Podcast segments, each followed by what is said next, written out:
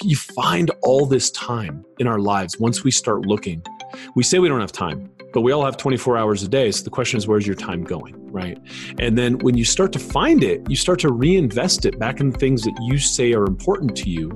Hey, podcast, Dhru here. Today we have my buddy Pedram Shojai talking about his new book, Focus, bringing time, energy, and money into flow. Pedram's all about flow, and he's all about helping you tap into your own inner discipline and willpower to bring back your life into flow and away from distraction. It's a fun conversation. Stay tuned. Hi, everyone. This episode of the podcast is brought to you by my new venture and our newest protein powder, the Pegan Shake. One of the best ways to boost your brain power is with the best nutrition. This is why Dr. Mark Hyman and I teamed up to create the perfect shake to start your morning off right and set your brain and body up for vitality and success. The shake is called the Pegan Shake, and it features a combination of grass fed collagen, organic pumpkin, and organic pea protein powder with healthy fats from MCT oil and avocado oil, which, by the way, are great for fat burning and fueling brain power as well. A little bonus the Pegan Shake also features organic acacia fiber, which is great for gut motility and digestion. See, this shake was created to support healthy blood sugar and healthy energy levels. In fact, one of the most common reasons for mood imbalances and brain challenges come from unbalanced blood sugar. Have you ever felt anxious, tired, and wired, and then ate something and felt better? Well, when your blood sugar goes through major fluctuations throughout the day, you literally can feel crazy. I know so many people can relate. So, the Pegan Shake supports your blood sugar by feeding your body the right information from this perfect combination of macronutrients.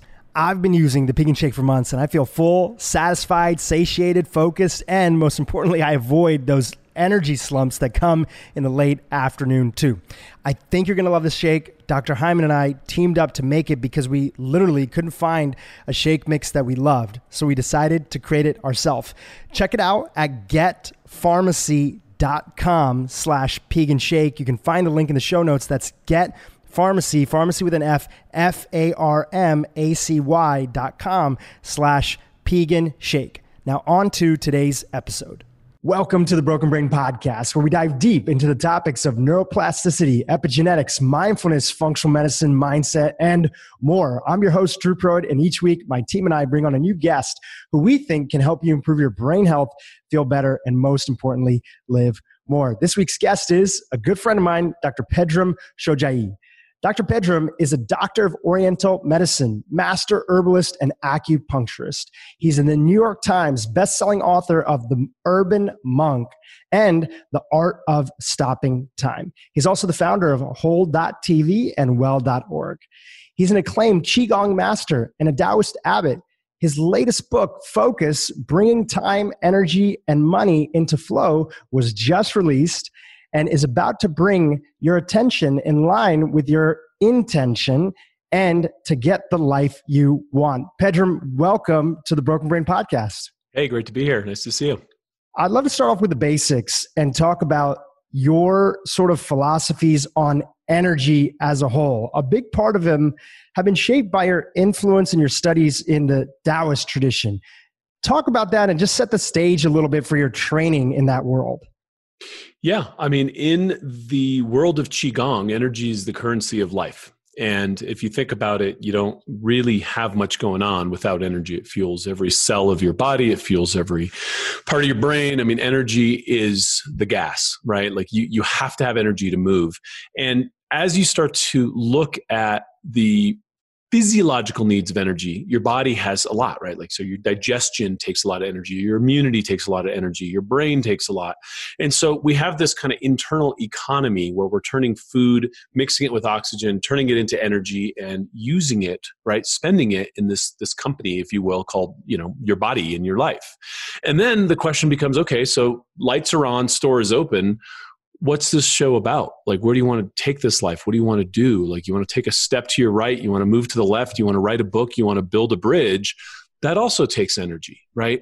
And so, over the years, as I studied with you know the Taoists and the Dalai Lama and all the people that I had the privilege of studying with, you know, the more I realized are you know people were complaining about not having energy. Uh, most of them had plenty of energy. It was just being uh, misallocated if you will. And it was just you know they're sitting there running around on a hamster wheel trying to figure out what they want to do. They're, they have very um, very little clarity and very little focus on where to direct that energy. So you know there's a couple ways to look at it. You know you can put a bunch of gunpowder inside a canister light it and it explodes or you can put it into a, a, rocket and use it for propulsion in a very specific direction.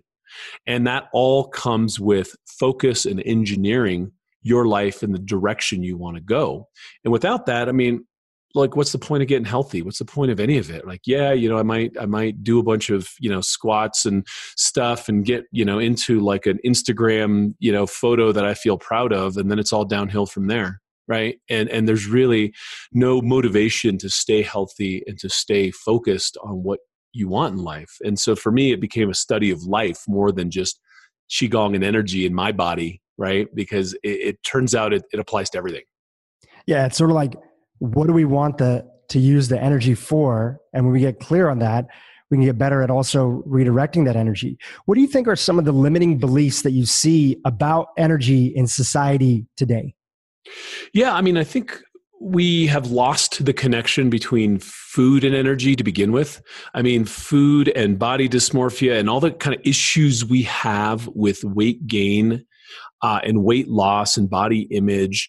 I mean, look, I, you know, if, if I see fat, like I used to say this to patients and try to like judo flip this and be like, you know, they're wearing an extra 30 pounds around the waist and they're complaining about being tired. I'm like, well, there's your energy right there. Now we got to figure out how to unlock it, right? I mean, fat is the best store of energy we have.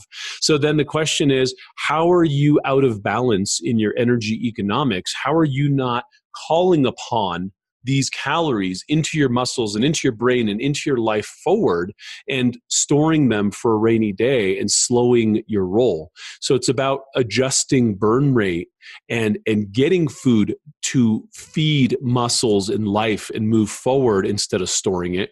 And it's also i mean there's a whole other part where we're just borrowing energy from tomorrow to get through today. I mean caffeine and stimulants have put us into like almost I, I call it deficit spending right? We're, we're borrowing too much energy because we can't tap into the energy we have you know stored in our hips and our waist and also just are not optimized in burning the energy that we have on board or that we take on board.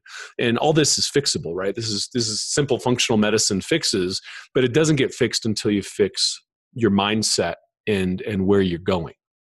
Let's talk a little origin story before we get into the meat of some of the things you cover inside the book and the teachings that are there.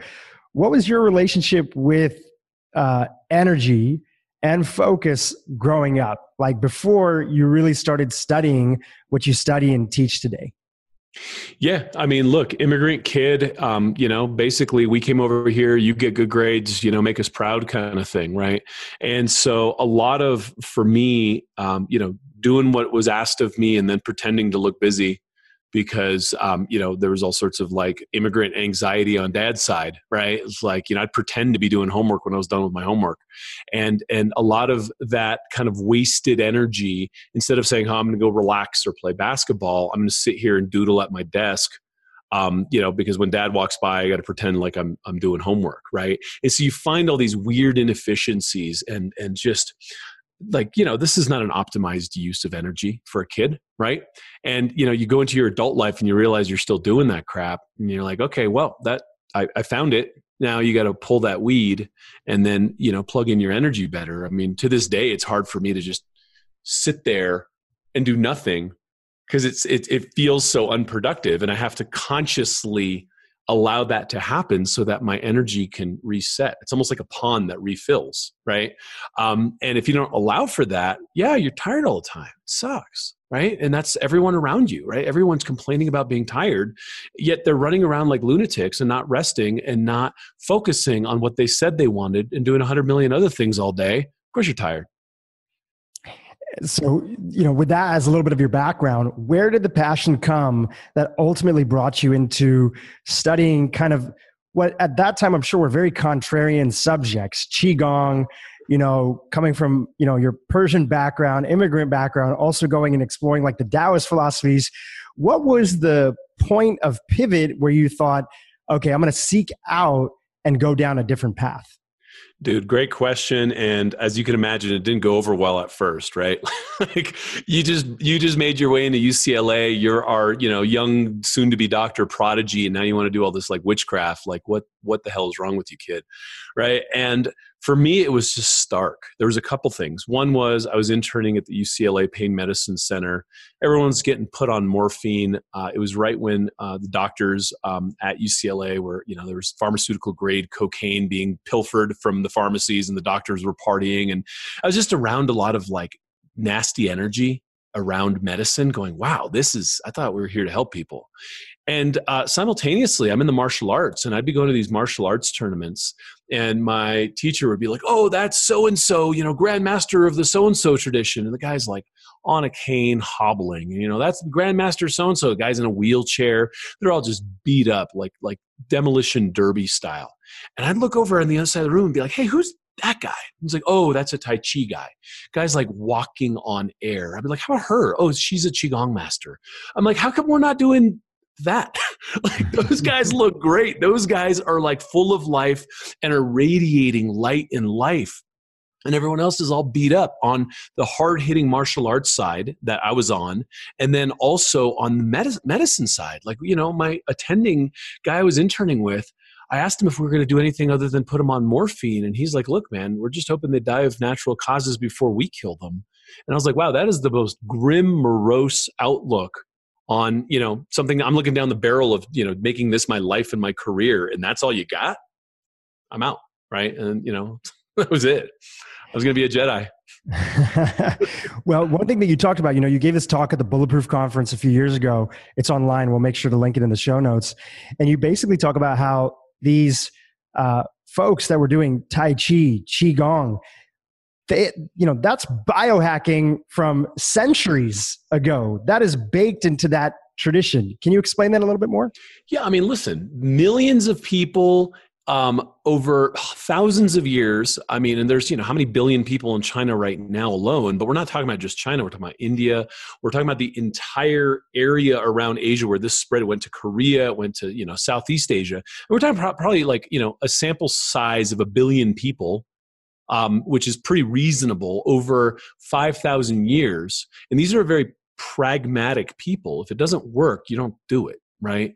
And so there are centuries of, of tradition and practices and and integration. Like i'll come in and do a set and my teacher will come and say no no no shoulders down this is it and just calibrate and then be like oh hey do you feel that? And like oh this is what it feels like. Yes yes now keep going right? And so we're talking about data over thousands of years with millions and millions of people helping uh, you know, kind of cross examine this thing called mind, this thing called energy, and then looking at it with, you know, the medical science of the time saying, okay, wow, yeah, look, that, that worked. This person's doing better.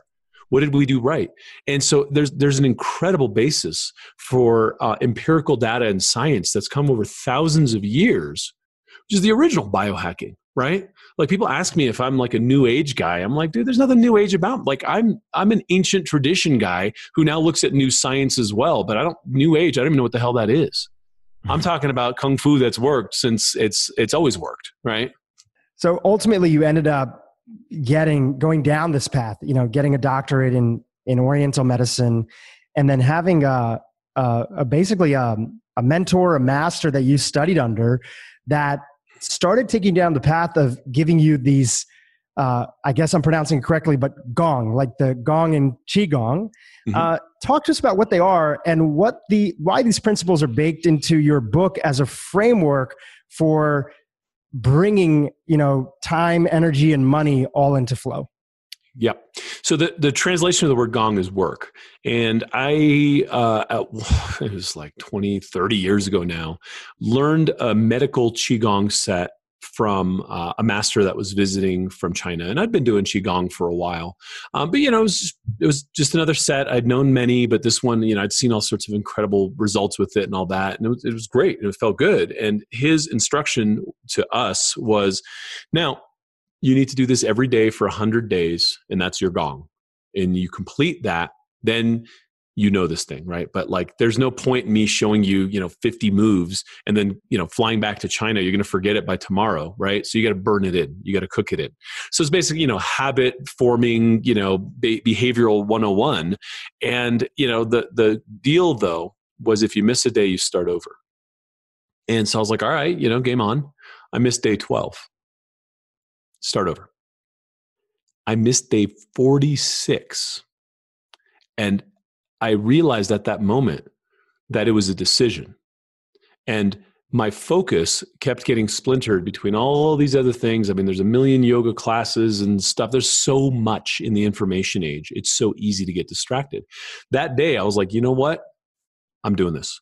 Every single day of the, the next 46 days that I had already, the ground that I had already covered, that I was recovering, was just like, ouch. And I got to a day 100 and was like, got it. Now you know to this day i could i could do that set right now you know it's burned into my memory. But then i was like wow this is this is great. I really want to do another gong you know and i started adding other practices and other principles to it. And again this is like 30 years ago. I mean i had a lot of hair back then. And um, I, as I started doing it, I started implementing other elements. I'm like, well, you know, yeah, I should do a plank as part of my gong. So I'd start from a you know one part gong, which was the thing, and then I do a three part, a four part, five part, and sometimes I'd be like, wow, six is six is too much. Let me throttle back. You know, life has things going on, and as I started doing this, people in my life are like, hey, what are you doing? What like what are you doing? Like you're glowing. There's something there's something different about you. And I was like, oh, you know, I've been doing these practices, but I've been steady with them. And so I showed a few friends and family. I showed a few patients, and what what became of it was all the work that that is this life garden work that we could talk about but i mean it's 30 years in the making pressure tested in my life in the lives of people around me and then in tens of thousands of patients and students. And the deal with them always was like hey man i'm going to show you how to do this. Tell me what worked tell me what didn't work collaborate. It's like open source software like help us all understand how this works better in your life. And so over 30 years i mean it's turned into something that i mean it's pretty much works for most people because it's been tested in so many lives. There's this analogy that you have in the book of the life gardens and the importance of tending to our gardens. Can you set the stage here by sharing that and why that analogy is important for the people who are listening? Yeah. If you were to look at your life as a garden what are the big plants that need to be watered that that that draw water that need water. I mean you have your relationship your family your health your career your passions your hobbies. I mean what are they right? And i've never been in the business of telling people what they should prioritize. That's not my business. But to say okay look at your life as a garden. What are the big plants? And how much water do they need in order to thrive? What's water? It's time, money, and energy. We trade the three for each other all day, every day, right? And so just doing an accounting of like, okay, what does it take for me to run my my company? Uh, be the dad I want to be, be the spouse, maybe do the date nights, get my workouts in, whatever it is that is your own personal life math. You figure that out, and then you identify which plants are not getting enough, where the weeds in the garden are and where you need to reallocate in order to have balance so you don't have shriveling plants on one side and thriving you know trees on another because lord knows i mean we've all been there you go 50 years in your career, you end up with diabetes, heart disease, uh, estranged children, and a, and a, wife that's left you. I mean, is that a win or a loss in, in the life column, right? But if you can water them all together and move forward, and like we all talk about work life balance, it just it doesn't just happen. You work towards it, right? So learning how to allocate water to what's important to you and then watering that on a daily basis, a weekly basis, whatever it takes, so that your life moves forward in a, in a holistic way, that becomes the work, right? And then you start looking at things that come in. You know, it's like, hey, you know, an old buddy from college is in town. He wants to go get you know drinks, and you're on your way to the gym, and you're like, wow, um, if I say yes to him, I have to say no to the gym. I have to say no to my sleep and no to the family I was going to go see tonight for this new yes do i have room for it right? So it creates a matrix for you to be able to make better decisions and say no to things so you, so you can continue to say yes to the things that you've already said are important to you. And that's where focus comes in. That's where we suck right? That's where we just we're so terrible at staying focused on what we said yes to yesterday. And today's new yes is a no to yesterday's yes. No wonder our lives don't work. So so a big part of focus is realizing what is sort of making us unfocused that's there like doing the audit to actually get a sense of what's distracting me what's pulling me away. When you explain this approach to folks what are some of the common things that you're finding that are pulling their attention money and time away from their ability to focus? Yeah. Um, a lot of it is you know the, the devices right? So you know you hold up your device. It's like whether you're playing candy crush or you know going through instagram trying to see you know what so and so is wearing at a party or whatever it is um, if you start looking at the amount of screen time that we are somehow calling downtime right because we need to like take a break from whatever it is you realize that all the time you had to meditate, to stretch, to, to breathe, to maybe work out and all that is probably buried in, in some screen somewhere anyways. So that's just found time. And then the dialies, like, hey, I'm going to go call some people. Like, you know, instead of saying I'm going to listen to a book on tape, I'm going to call random people and see who's going to take my call while I'm on my drive, right? Like you find all this time in our lives once we start looking. We say we don't have time but we all have 24 hours a day. So the question is where's your time going right? And then when you start to find it you start to reinvest it back in the things that you say are important to you.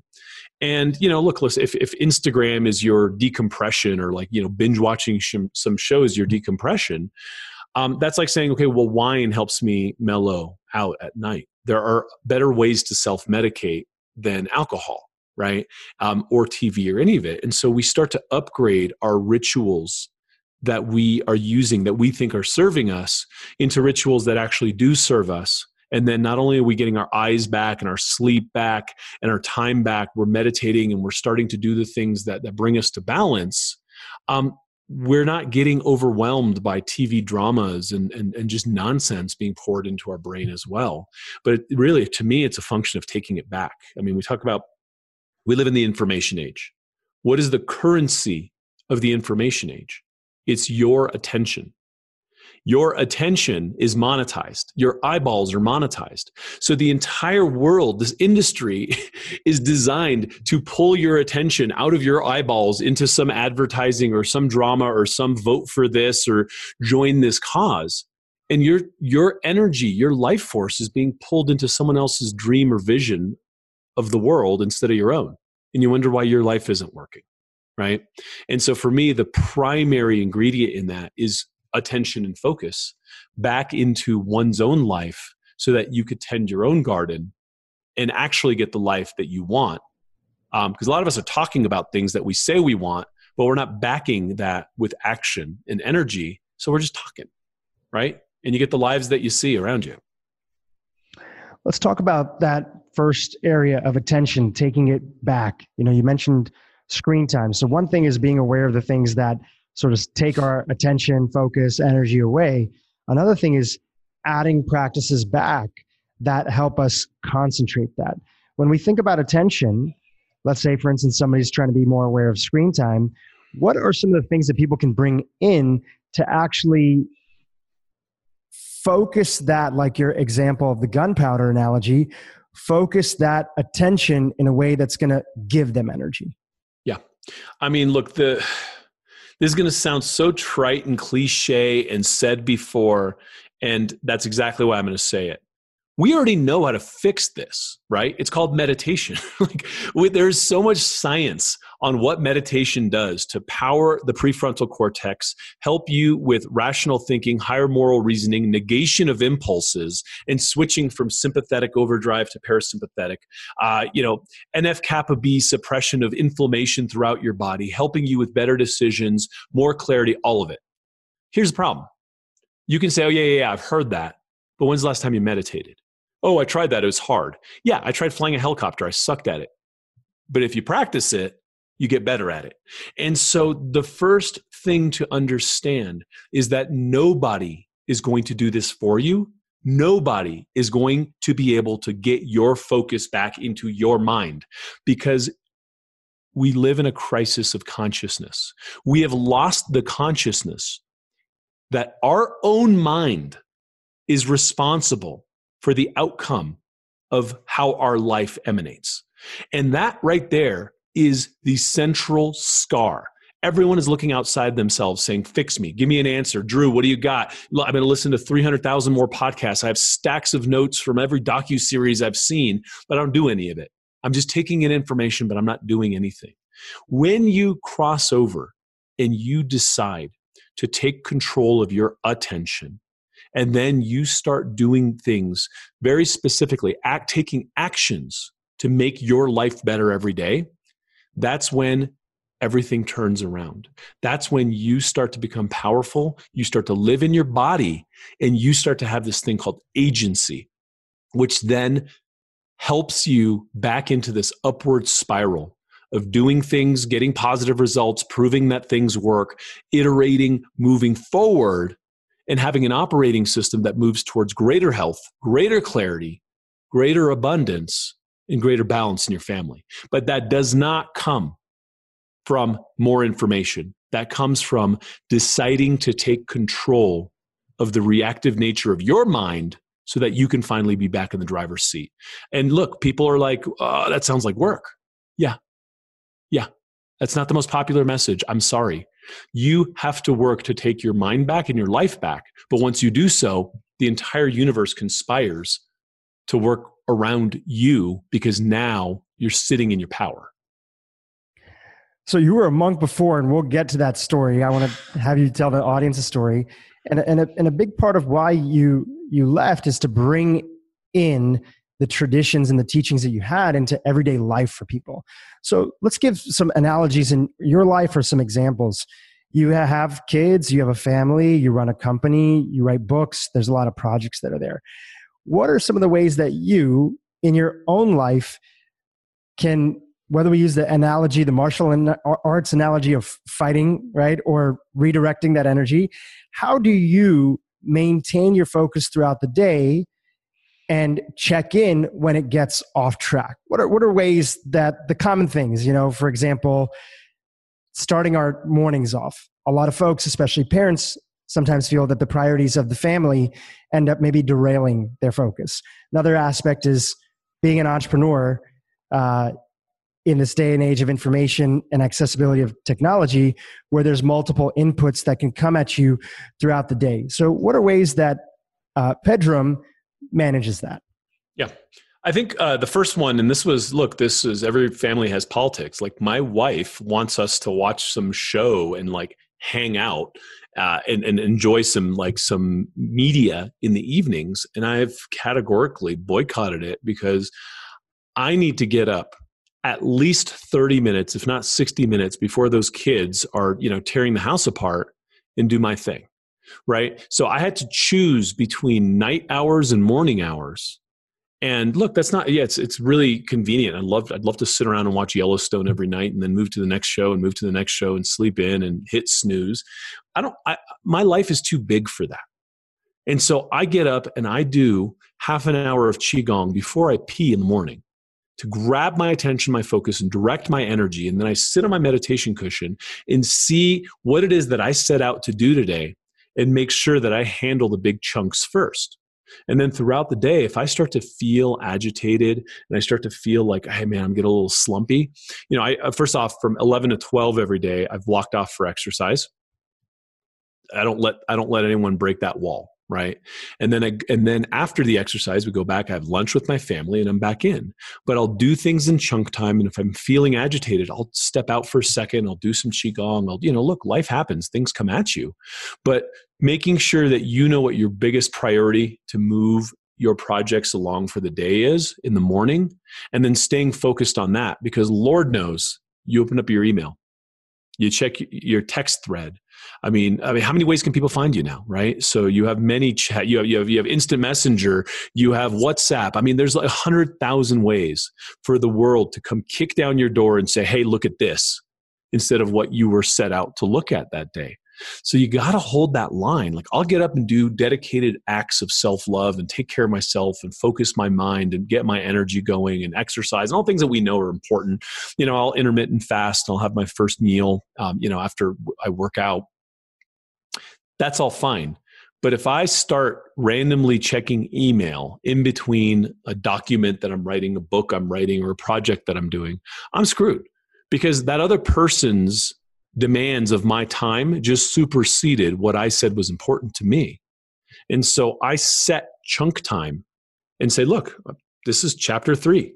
And I have a three hour chunk. I could take breaks or whatever, but I'm not letting the world come knocking on my door. I've set aside three hours for chapter three and I hold the gates. I do not let them scale the castle walls. Because if not, chapter three doesn't get done. I don't know what got done. I kind of did stuff all day. I'm tired, but now I'm feeling annoyed because in the back of my mind, I still got chapter three to do. But the kids are already like, hey, dad's back. And you're like, dad's kind of back. My body's here, but my mind's not with you. And that's not fair to them. Right.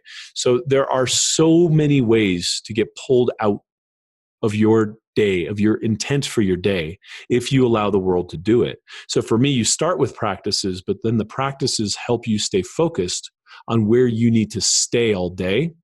Because meditation to me isn't like something you double click, it's the operating system. You're constantly scanning to be like, hey, what am I doing right now? What did I say I was supposed to be doing? right if it was like me on a meditation cushion okay so i'm you know daydreaming let's come back to meditating but if it's me writing a document why, why am I in WhatsApp? Why am I engaged in Skype right now? I just turn those off, right? And I stay where I'm supposed to stay. And I think it's a good question to ask why, because sometimes deeper things come up. Maybe you're avoiding it because you're afraid of something. Okay, great. You know, let's let's work on that, or let's just move through that. It just could be a feeling in the body. Maybe there's something going on in your relationship and you didn't address it. You got into a fight in the morning and you actually just need to text your loved one you know, listen, I'm sorry. I didn't mean to say that, that way this morning. You know, let's talk about it more tonight, but I just want to say, like, I love you. There's so many ways that I almost find that we seek out distractions when there's a little bit of an imbalance that's there rather than distractions throwing us off. It's a little bit of like, we'll go and find the distraction. If we want to be distracted, we'll go out there and find the distraction if we're not fully um, there, which is why so many of the practice inside of your book are uh, are key for bringing people in. So so take us through some of those practices. You know, you've talked about meditation, and we started off the interview by talking a little bit about about diet. What what are some of the ways that you are recommending inside the book that people reclaim and step back into um, their time, money, and energy? Yeah, uh, one of the one of the things that I think is important is you know and i tried this like you know i came off the mountain. I thought i could just be like oh here's here's what you need to do. Go do it you know world saved. Right? And i realized that people just don't. And so there's all these distractions. There's all this like human drama. There's all this bad habit energy that's built up over years and you know dad dad didn't raise him right or mom wasn't nice. And so i realized that it's hard to ask someone. Like if, if time was like you know cash in your pocket and I were to ask you to say, hey, you know, empty your pocket. I need I need the remaining time left, and you're like, you know, just lint. You got nothing, right? So you can't invest that into anything. So what I learned over the years is it's and a lot of this is kind of inspired by Marty Seligman's positive psychology and a lot of different kind of movements out there, which is I got to you know, when someone comes to me, the first thing I do is give them a shot in the arm. I'm like, you know what? Let's look at your diet, your exercise, your sleep, your mindset, and all these places, and just look for some gross inefficiencies and adjust for those and eke out a little bit of profit from that department. It's like, okay, you're eating sugar or you're taking X, Y, and Z for food. Let's up your vegetables and, and you know, put some healthy fats in there and get your brain working. And all of a sudden you went from stressed out, anxious, hangry, over caffeinated to, to eating again cycle to having a, a stable um, satiety with stable energy for your brain and you don't have this agitation of the yo-yo effect of like caffeine up and down that in and of itself 80% of people are just like whoa you know i feel better i have more clarity i got a little bit extra time because i wasn't sitting there daydreaming while staring at the dumb spreadsheet for three hours got it done in half an hour now what right? And so as i start to eke out some efficiencies with practices that are you know in the book um, people start feeling better. And then i ask them to just continue to invest that energy into more things that'll get them better. Um, and you know you're going to run into sabotage because people don't really like living big lives because the more energy you have the more you hear all that he said she said all that agitation. And then if you lead an unexamined life you're going to decompress back to where you started because you can't handle the emotional content, the volume right under the surface. And most of us will sabotage there. And that's, again, where the practices come in. And, and really, you know, one of my favorite practices that uh, one of my Zen teachers taught me is like, you know, he said, look, you're not supposed to do anything. You know, so, so what? You just sit here? He's like, no effort, no nothing. And it's like, okay, that's so hard for the Western mind to grasp. He's like, okay, if you need to do one thing, ask yourself one question What am I doing right now? And whatever that is, just stop. And so that operating system of effort and energy out versus just relaxing is where I find the Western mind is completely trapped. Is we don't know how to not do. So the first step to unlocking that is just going, okay, what am I doing right now? And the answer could be, oh, well, I'm supposed to be typing this document, but I'm thinking about what my girlfriend said and I'm going into this weird um, uh, dialogue of what I should have said. And, you know, you go off into these crazy mental tangents that you could spend an hour and a half in having a conversation with someone over some emotional hurt that wasn't addressed at the time. And you catch that and you're like, wow, wow, I've been spending a lot of time having a conversation with a person in my head. How about I do what Dhru just said? Call and say, I'm sorry, I love you, let's talk about this later. But just diffuse that energy and go back to the document or say you know what this is this is too much i got to call and talk to her right now because i can't get anything done but the awareness that, of where your brain where your mind just was coming and, and coming back to the present moment of being like wow i was where, where the hell was i that was crazy right and then coming back to the present moment and the more you can learn to tether back to the present moment you're going to realize that that's all the monkey mind ever does and once you start to become less reactive to that, the more you develop that skill, which comes with practicing meditation, practicing mind body stuff. That's why to me, it's like, you got to do it. You got to do it. We, it's like flossing. You have do it or else you will have cavities. And so once you start doing that, you get better and better and better at that. Then your fuse starts to lengthen. You might say, wow, I can't believe she said that. And you're like, okay, you know what? I'm not going to let that run down my fuse. Got it. I'm going to text her, say I love you. I'm going to come back to that later. Let me go. Let me go back to my document. This is due, right? And you get better at the mental game of life. And once you do, then you realize that that has always been the central focal piece of everything that's gone right in your life and everything that's gone wrong in your life. And once you can get your attention and focus back, you can start working on making life work right? Without sitting on that perch and being in control, you're just a slave to circumstance. You are lost. Buddha calls those hungry ghosts. And we're surrounded by hungry ghosts, right? Every, the whole world is waiting to be told what to do or what to think, watching the media, taking someone else's interpretation of events, getting emotional about it, trolling someone on Facebook about politics, and, you know, just look around you. That's why the world's crazy. even more of a reason why these messages are useful in a time where there are more inputs than ever. You know, sometimes people say, well, all these modern technologies are dividing us. And yes, they may be in, in certain instances, but there's also a lot of beauty that's come from them. The ability to find out about the work that you put out there, the work that we put out there. There's way more good that's come out of it than bad, but it does bring up this central component, which is how are we letting the inputs of the world influence us? And are we choosing on purpose to step into that? You know, it's like, okay, great. You know what? If a TV show, binge watching a TV show is actually what brings you joy and happiness, like if it's actually what you want, there's really no judgment and you can go in and do that. But often we enter into these things not knowing what we want and we replace it for the easy input that's there. take us.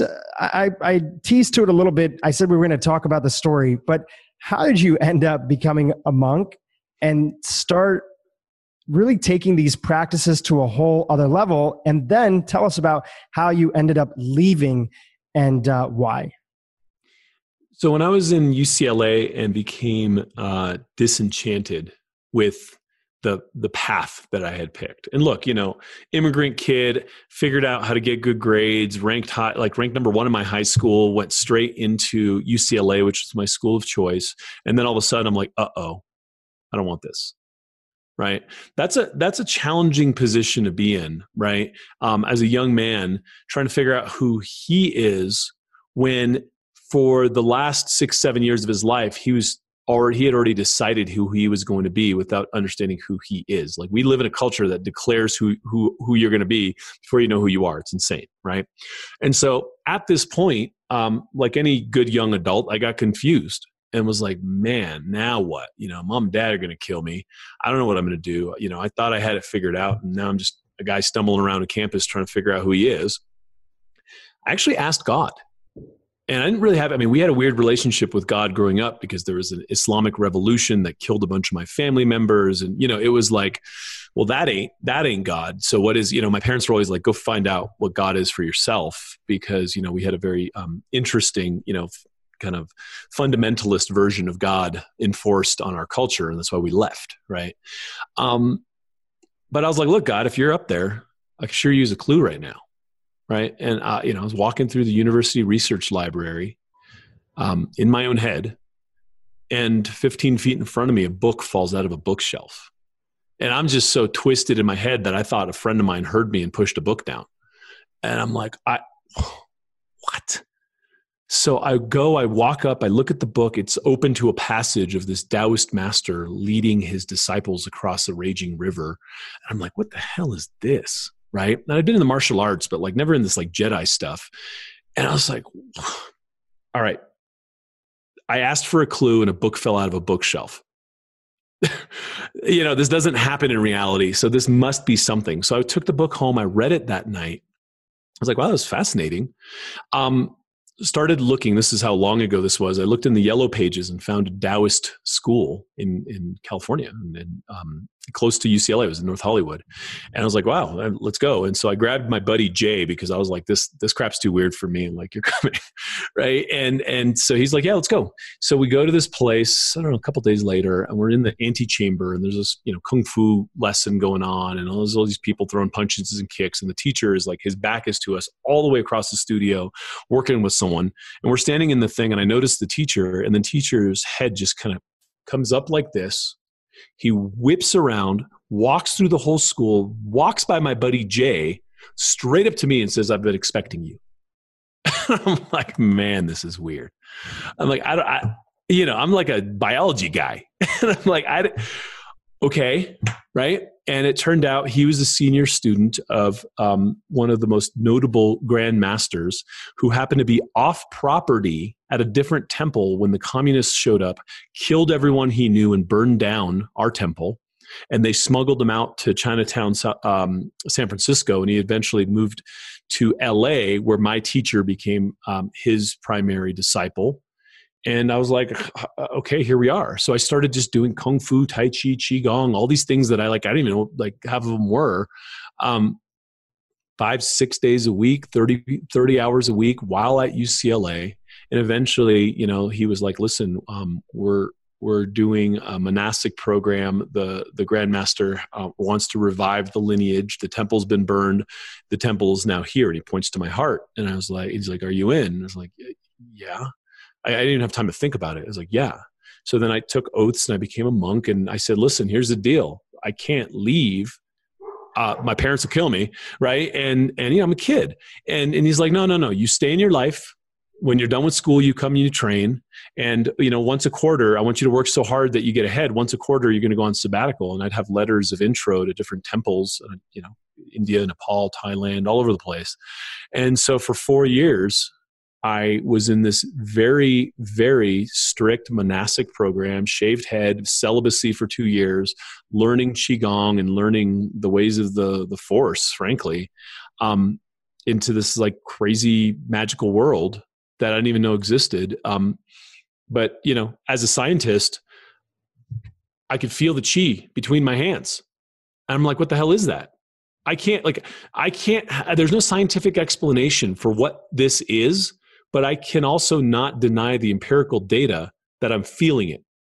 And the other person here is feeling it and tell me, yeah, you got it. I'm like, how, how did you know? What, what, what is this? So I was doomed to explore, and I've been exploring it ever since.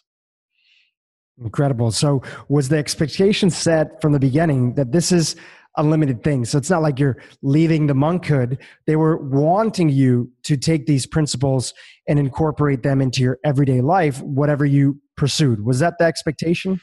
Yeah, it was the expectation from above, but not for me. I mean, I still had the kind of fragmented psyche of being like, okay, so now I um, am a monk Smurf, not Doctor Smurf, right? And I and, and, so like I'm still trying to, you know, at, at a young age, you're constantly trying to find a definition for yourself with a young, undeveloped ego.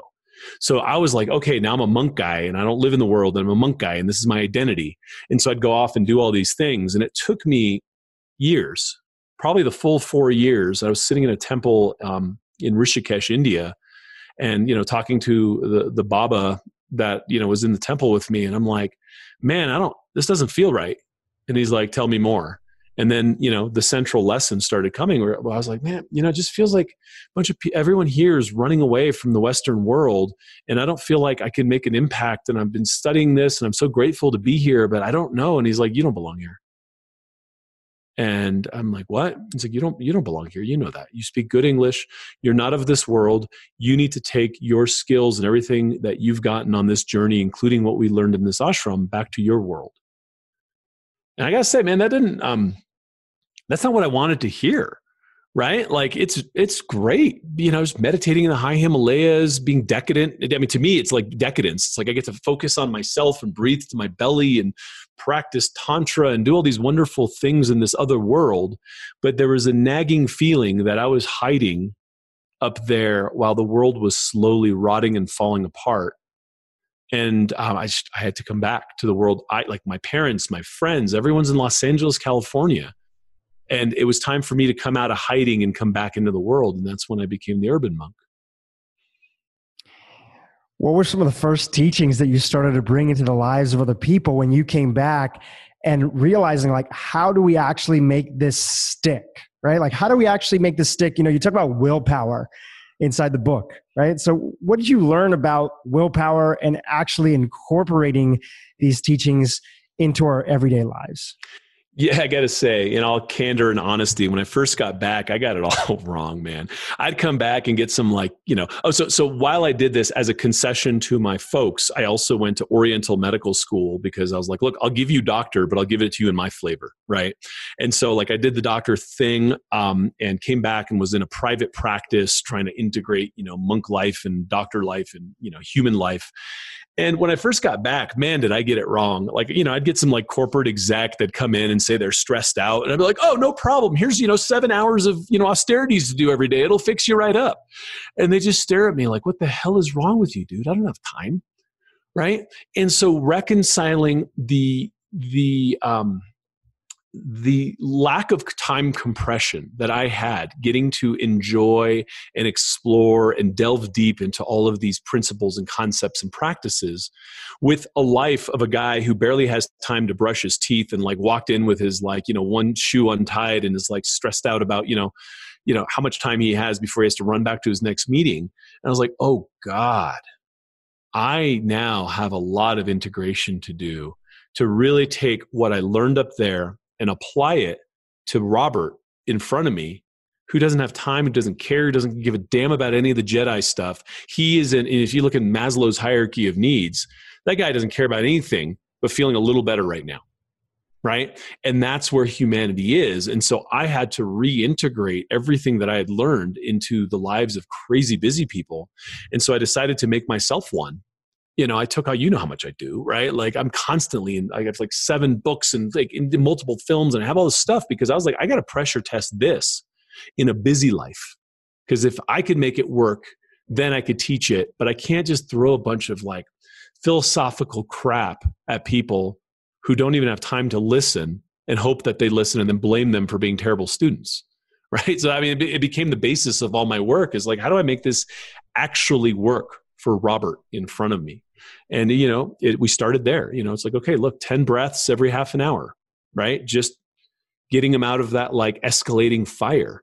Okay so what are you doing for breakfast? What are we doing here? And just making little lifestyle tweaks along the way and getting him back in the driver's seat until he's no longer reacting to life and stumbling and tumbling in the whitewater of life really and and being able to find the stillness. But for some people it took you know 6 months some people it took 2 years right? And it t- and it took a lot of work integrating these things. And and here, here's the fundamental thing that i learned um, between monk and um, businessman is we have a real big misread in the West of what all this stuff is, right? So, a lot of the traditions that we're learning in yoga, meditation, all this wonderful, lofty stuff that we all, you know, s- want to subscribe to but seldom have time for, they come from ascetic traditions. That's all you got all day, man. Chop some water, fetch, you know, fetch some water, chop some wood, and sit down and do your practices and tell me how it's going, right? But that's the ascetic life. The householder is someone who takes on a family, has a job, has mortgage, has cell phone bills, has to gas up that car, has to deal with money. The householder has a very different interface with these practices than an ascetic. Yet we're all householders stressing out about not having time to do all the ascetic austerities. It's, it's just a misread a householder needs to learn how to keep their calm and be a better person with their feet on the ground in the world that they're standing in, being the father, the husband, the boss, the employee, whatever it is that you've committed to doing, and not being like, oh, screw all that stuff. I'm going to run off to my spiritual life. You have to integrate the two. And that became really, I mean, that became the basis of my work for the last 20 years there's so many key concepts that you've talked about over here and for a lot of people that listen in the podcast there's always the question of okay what is the recommendation of how i get started? Now some people have a little bit of a meditation practice or some people have made progress especially a podcast like this. They've made some tweaks on their on their diet. And like that there's a bunch of other areas. You know you talk about setting boundaries inside the book. What's the best way to start auditing and looking at our areas of life so that we can tap into one of these tools in the toolbox that is inside the book and then know how to apply them in the right order for us specifically. Yeah. I mean, eh, it always starts with doing a reconciliation, right? So, what I would do is just get a piece of paper um, and just write out the areas of your life garden. So, like, you know, for most people, and again, this is a suggestion and your life might be a little different, but let's say it's career, family, health, passions, desired objects, right? So you've always wanted a pony or a ranch or whatever. That's fine. Put it all up there. And then just put what you currently have going on and what percent of your time and energy is going to each. And then just kind of look at the relative balance and imbalance of that.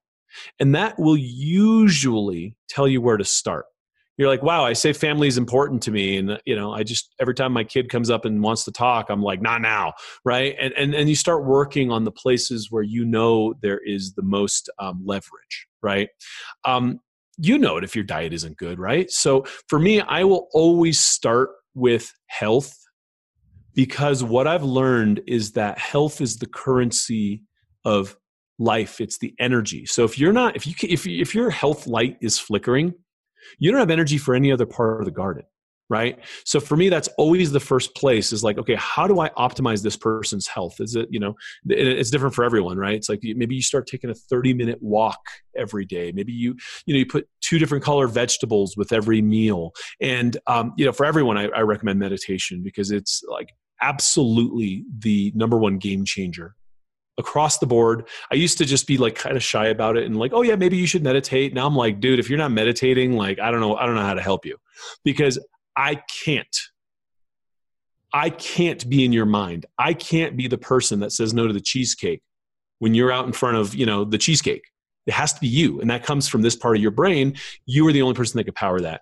So, you know, what I say is you look at all these parts of your life, you figure out where you have the the most leverage, the most benefit you can get quickly, and start optimizing so that you can get a little energy out of that. Start watering that plant, right?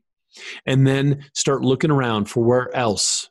Look for the weeds, look for the weeds. And the more you realize what is a weed versus a plant, you start plucking the weeds and keeping the energy and the water right? So it's just water water is energy money time whatever however you trade that. To the things that you say are important to you the more you'll become aware of the weeds that are pulling off that water. And then you're in the game because then you start realizing how untended your life garden has been and how fun it is to just pluck weeds and keep water going to where you're seeing results. And when you start seeing results you're now proving something to yourself that's really important that you can win. Because look after you know dozens of failed new year's resolutions and like botched diets and stuff what we've done for ourselves is we've proven to ourselves that we fail and that it's okay to fail because everyone around you fails. It's like oh yeah i started this workout and you know i lasted three days. Um, that just proved to yourself something that is moving you in a downward spiral towards saying I, I'm, I'm allowed to not have integrity with my word to myself. I need i need you to rebuild that integrity your word your honor with yourself by honoring commitments to yourself no matter how small they are at first so that you can get a win you get a feather in your cap and then you start building on that building confidence building this positive behavior of realizing that if you take action and you move towards things, you can actually see the results through. And once you do that, then you know you could do it again and again and bigger and better, right? But most people I know, Dhru, everyone's talking. Oh, I'm going to do this, I'm going to do this, I'm this, I'm that. But they never take the thing that they're saying and assign an action to it to actually see it through. Oh, I want to lose 40 pounds. Great. What are you doing for that? Let me see what your dietary changes are. Let me see what your exercise changes are. Let me see how you have an action plan to get there. And look, if you, if you need help, there's the internet, right? There's podcasts, there's tons of information out there. But unless you assign action to words, it's just empty words right and that's where i think a lot of people get tripped up and that, that's a big piece of this this work is reintegrating your integrity with yourself so that you do what you say and you say what you do. That alone puts you in the 1% on this planet, really. You know, to piggyback off of that and, and some of our concluding thoughts here, when I look at your story, so much of it started when you broke out of the expectations that others had for you, right? You were young. A lot of people, when they're young, family, society, people have expectations on them, but you wanted to go down a different path. And breaking expectations really comes back to setting boundaries. And sometimes it's setting boundaries in our life that allows for us to actually even have the space to try to give focus to the things that we want to do. So almost like starting sometimes starts with stopping, you know, stopping and just getting a little bit of breathing room. Why do you think it's so hard for a lot of people that are listening to set boundaries and change the expectations that others have on them for their own life? Great question. Um, very deep question because it's going to come back to my central premise and i'm going to start there. I'm going to start somewhere else and come back to it which is first off we're all people pleasers. We all want people to like us and we want to feel loved and it's really you know saying no doesn't feel good and you know all, all these things that get us to become yes people and, and kind of in, instinctively reactive to things instead of stopping and saying what do i need right? Especially in like the self-help spiritual communities it feels selfish to say like what, what about me? right? Um, but what about me should be the, the primary interface because i always use my life garden as the filter and say look if i say yes to this i'm saying no to my son and my daughter. You know i was going to go walk in the woods with them today. Like what is it going to be? Am i going to be the dad or am i going to be you know the new friend to this new new guy? Who cares? right? And so you know you know and saying no sometimes sounds rude but that's because we have energy behind it i love it when i talk to someone who has their act together and is like respectfully i can't do that i really love what you're doing but we just don't have the bandwidth for that you know i wish you the best and you're like wow cool what an adult right or even people, i don't you know love you know I, I love what you're up to but i don't want to do that Yeah, which is also cool, right? But don't like don't don't jerk me around. Don't say you're interested and not show up and start ghosting my calls. Like that's a respectable adult thing to do and say. Right? You don't have to say it with with spite. You say it because you know where you stand. You've looked at your life garden, if you will, and you're like, well, that doesn't fit in my plan. Like we're going over here. But best of luck to you, man. Right? That's cool. I I, I respect that. Um, to me, that is a function of the same stuff we've been talking about all day, every day and I'll tell you where the wall gets broken is every single force out there in advertising has you know these advertising companies have recruited teams of neuroscientists to understand how we behave and react better than we ever will right? Unless we get into the game. And so the information age is a battle for the minds of men and women and so everything out there is designed to distract you, pull you out of your prefrontal cortex, put you back in your limbic system, you know, panicking about, you know, oh, they're going to come, they have guns, the Chinese are coming, the militias are coming, the who knows what's coming, and to have you in that fight or flight reactive place where you can't make a rational decision for yourself. And then they put things in front of you that drive your animal impulsivity oh, I will find a mate if I have a better car, if I wear this brand, if I do this. It really it's designed to tap into your animal brain and extract money out of your pocket. What do you trade your what do you trade for money? Your time and your energy. So it's a parasitic system pulling the energy out of your life, the heartbeats you have left on planet Earth into some product, some idea, some political campaign and all of it. And the antidote antidote to that and it took me a long time to come back around to the simplicity of this answer which is funny is the only way out is in. You have to turn your attention around build up the capacity of your own third eye, if you want to call it that, but your prefrontal cortex with practices that we know do this called meditation, mind, mind body work, yoga, Tai Chi. I mean, we understand that these practices do exactly what I'm saying here, which is empowering you to sit in the part of your brain that comfortably allows you to do what? The word is negation of impulses.